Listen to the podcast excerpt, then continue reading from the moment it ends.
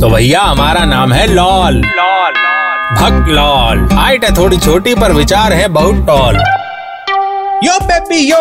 अब तुम सोच रहे होगे कि यो भाई क्या करने लग रहा है? तो भाई लोग, दिवाली का मूड सेट है। चारों तरफ़ लाइटें ही लाइटें हैं, मिठाइयाँ हैं तरह तरह के पकवानों की खुशबुएँ हैं। ओ हो हो हो। और साथ में है पार्टी टाइम विद म्यूज़िक तो भैया, आज का सुविचार भी जुड़ा है म्यूज़िक से। यानी आज हम बताएँगे कि कैसे भैंस के आगे बीन बजाने से हमारे जंगलों का, हमारे पर्यावरण का, हमारी ग्रीनरी का, हमारे एनवायरमेंट का भला होगा।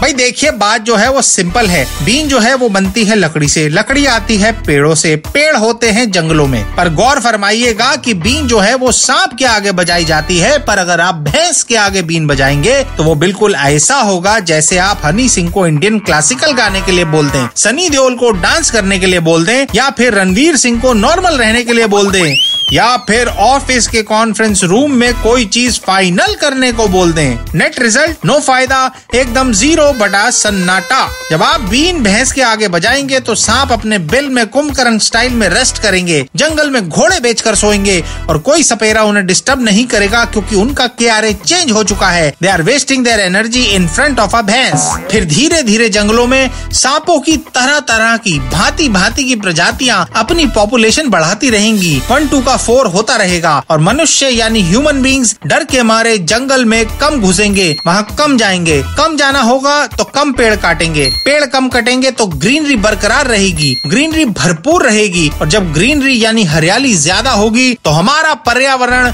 और सुंदर और और बेहतर बनेगा। So moral of the story is कि अपना पर्यावरण बचाने के लिए भैंस के आगे बीन बचाओ, सांप के आगे नहीं। वैसे सांपों से याद आया कि बहुत दिनों से सासू माँ से बात नहीं हुई। तो आज जंगल जाकर आई मीन घर जाकर बीन लगाता हूँ। मेरा मतलब है फ़ोन लगाता हूँ। हैप्पी दिवाली।